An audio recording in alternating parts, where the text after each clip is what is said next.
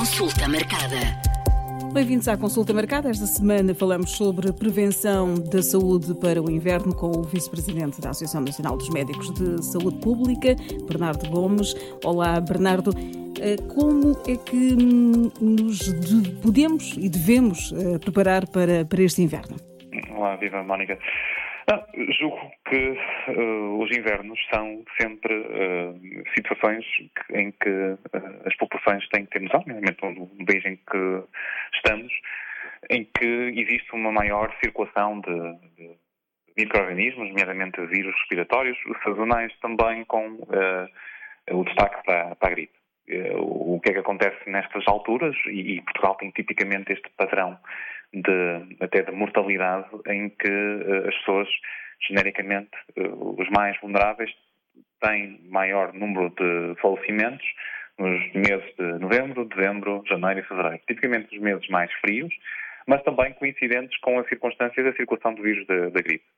A questão da temperatura é, é, importante porque, na prática, as temperaturas mais baixas funcionam como stressores orgânicos. E, portanto, as pessoas que têm menor capacidade de adaptação, sobretudo do ponto de vista cardiovascular e respiratório, eh, têm sempre um, um estímulo uh, mais difícil de lidar nesta altura do, do, do ano. Uh, genericamente, não só pela questão de, de, das temperaturas em si, que pode ter implicação direta na, na sua condição, como também pela contaminação e pela infecção com, com vírus. E, e, portanto, a preparação passa por uh, perceber um, um, pouco quais são as condições que as pessoas têm para uh, ter uh, conforto térmico nos sítios onde estão, nas suas casas, nos seus locais de trabalho.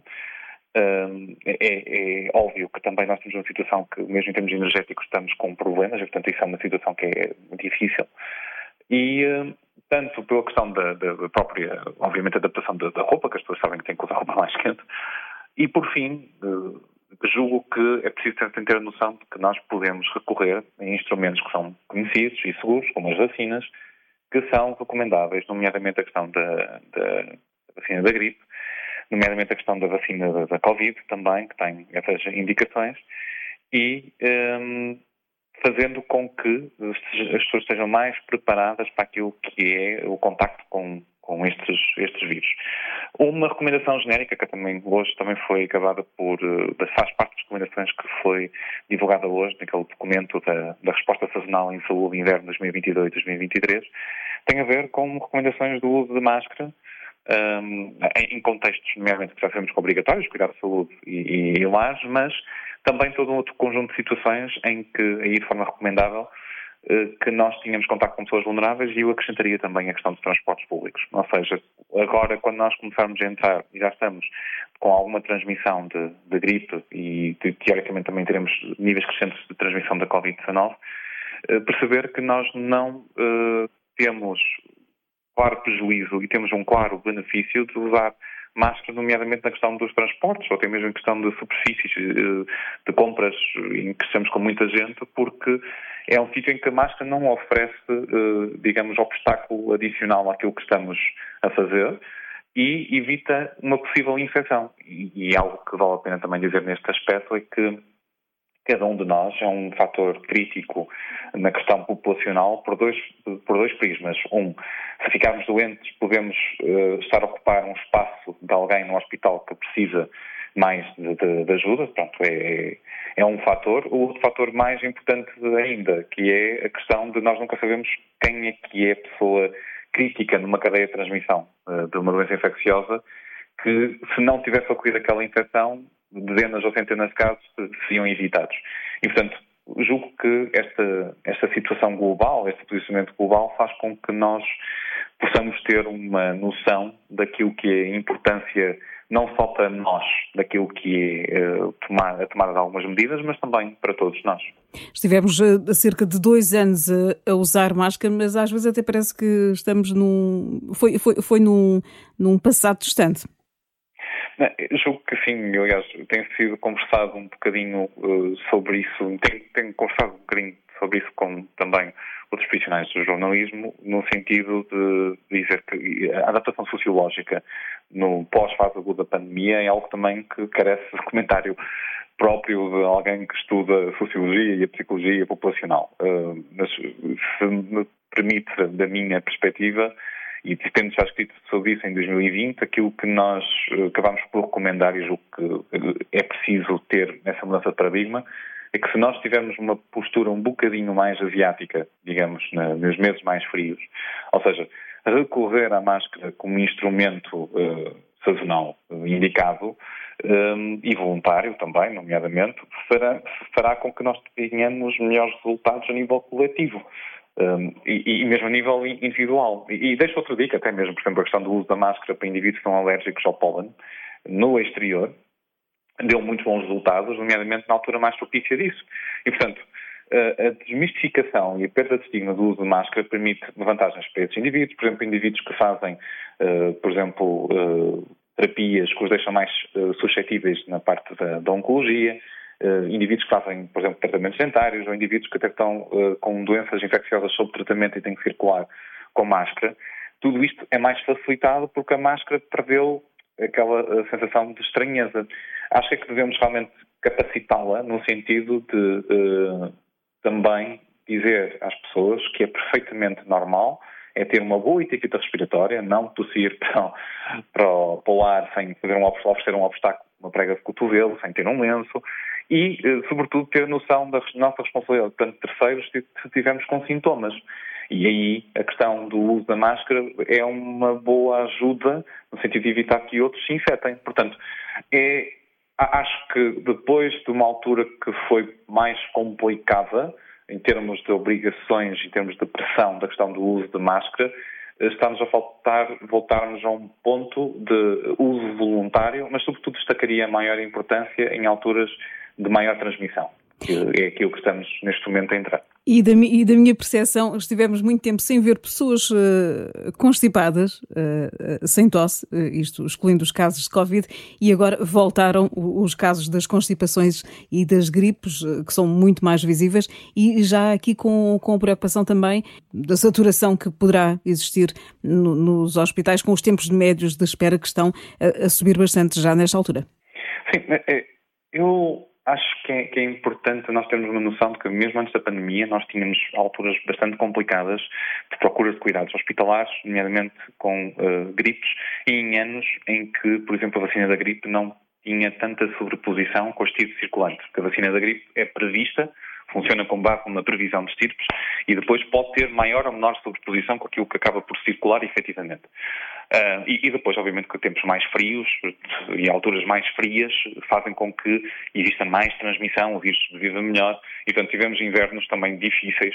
antes da fase uh, aguda da, da, pandemia da Covid-19 com destaque para aqueles uh, meses horríveis e, sobretudo, o mês horrível de janeiro de 2021. Nesta altura, acho que é importante dar um panorama também importante que é, e completo. Estamos a passar por um inverno pós-fase aguda pandémica, como eu posso denominar, em que um, os próprios profissionais de saúde também uh, ainda julgo que não há recuperação completa orgânica da resposta de alguns serviços uh, e, e, mesmo o próprio SNS tem uh, dificuldades de, de, resposta em alguns pontos. Uh, a, somar a isso,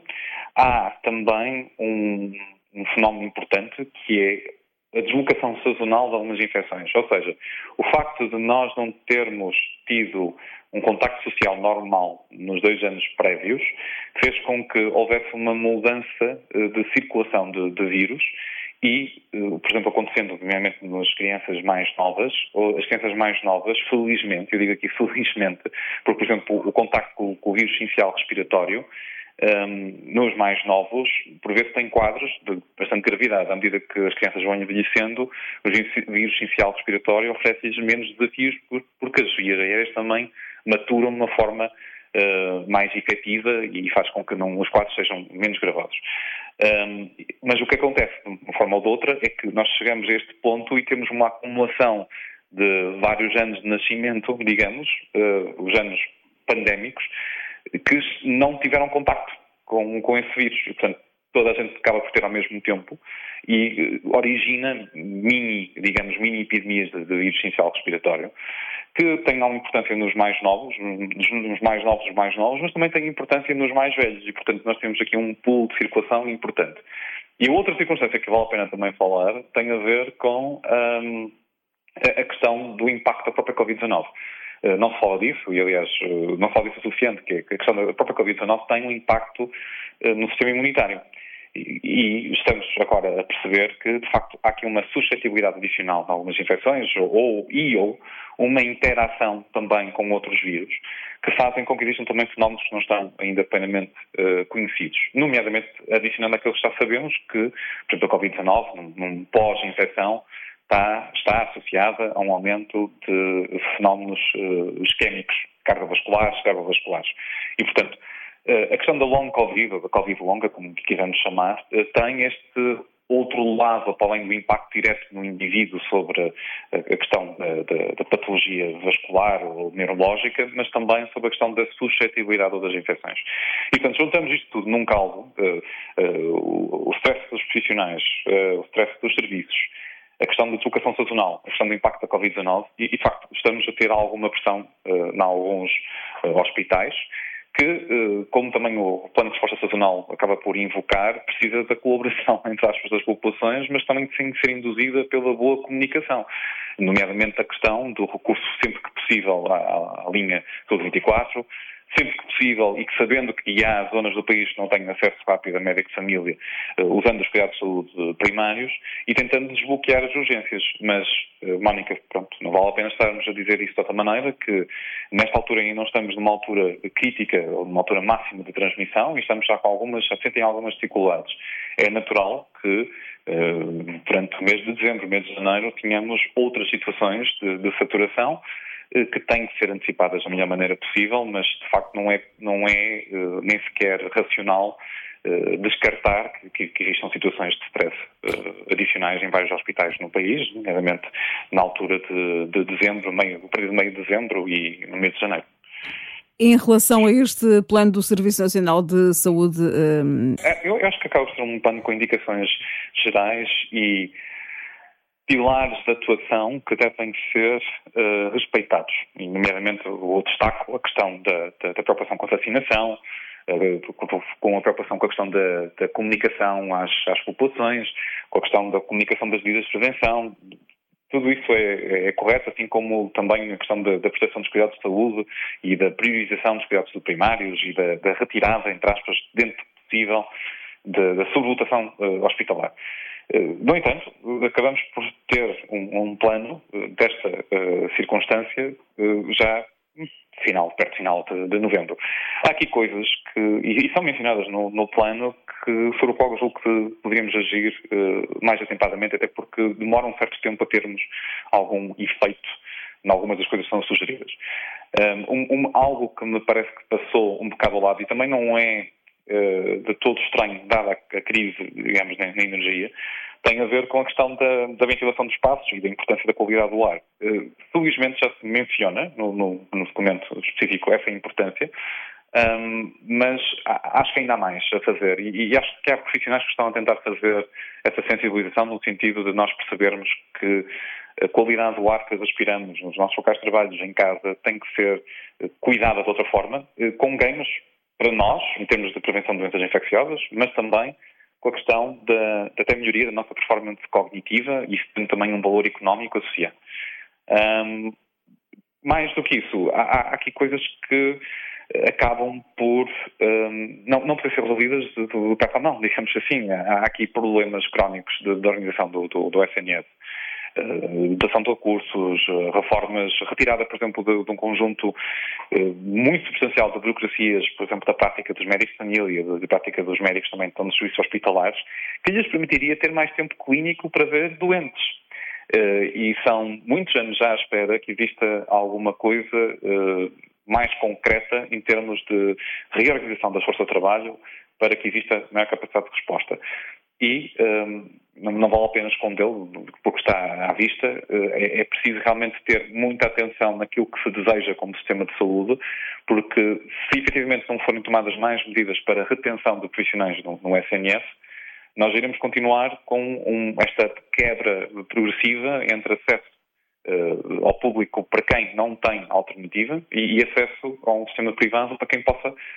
pagar do seu próprio bolso adicionalmente para além daquilo que financia no, no Serviço Nacional de Saúde. Portanto, há, há aqui problemas estruturais uh, que, que vão acabar sempre por uh, modelar um bocadinho a resposta do, dos profissionais a este tipo de planos, no sentido de dizer há aqui coisas que precisam ser alteradas no meu contexto cotidiano, uh, isto aqui a citar indiretamente profissionais uh, de saúde, que não passam por aqui. Agora, fogo por ver os tópicos que estão mencionados ali, Julgo que, para além disto, a circunstância da antecipação e da forma de comunicação para as populações eh, tem que ser mesmo revista, porque até podemos ter e temos profissionais muito bem capacitados eh, nessa área, nomeadamente na Direção-Geral de Saúde e etc., só que depois é preciso dar os recursos e o enquadramento específico para que isso suceda, porque efetivamente ao longo dos tempos da agudo da pandemia o que nós vimos também foi uma certa dificuldade de transmissão de mensagens com vários equívocos e até mesmo com até ruído por parte de alguns agentes políticos. E, portanto, a questão da comunicação tem que ser levada a sério, a questão da promoção da literacia da população tem que ser levada a sério e com os recursos disponíveis e efetivos, nomeadamente em, em mídia, em colaboração com profissionais de comunicação desde o início, em com profissionais também da, da área da psicologia e da área da ciência comportamental, eh, porque isso demora tempo. Ou seja, não é só falar da questão dos uh, chavões da comunicação, não é só tirar umas campanhas uh, para o ar, é preciso realmente uh, dar os recursos, fazer as coisas com tempo e envolver os profissionais capazes para que as coisas saiam da melhor maneira possível. Vimos de hum, dois anos muito complicados de pandemia, mas temos agora pela frente uma crise energética, temos o aumento do custo de vida. O que é que preocupa mais neste inverno aos médicos de saúde pública? Eu julgo que não é possível fazer uma, uma priorização. Acho que as duas coisas são, são bastante importantes, aliás, até porque há aqui um problema que é,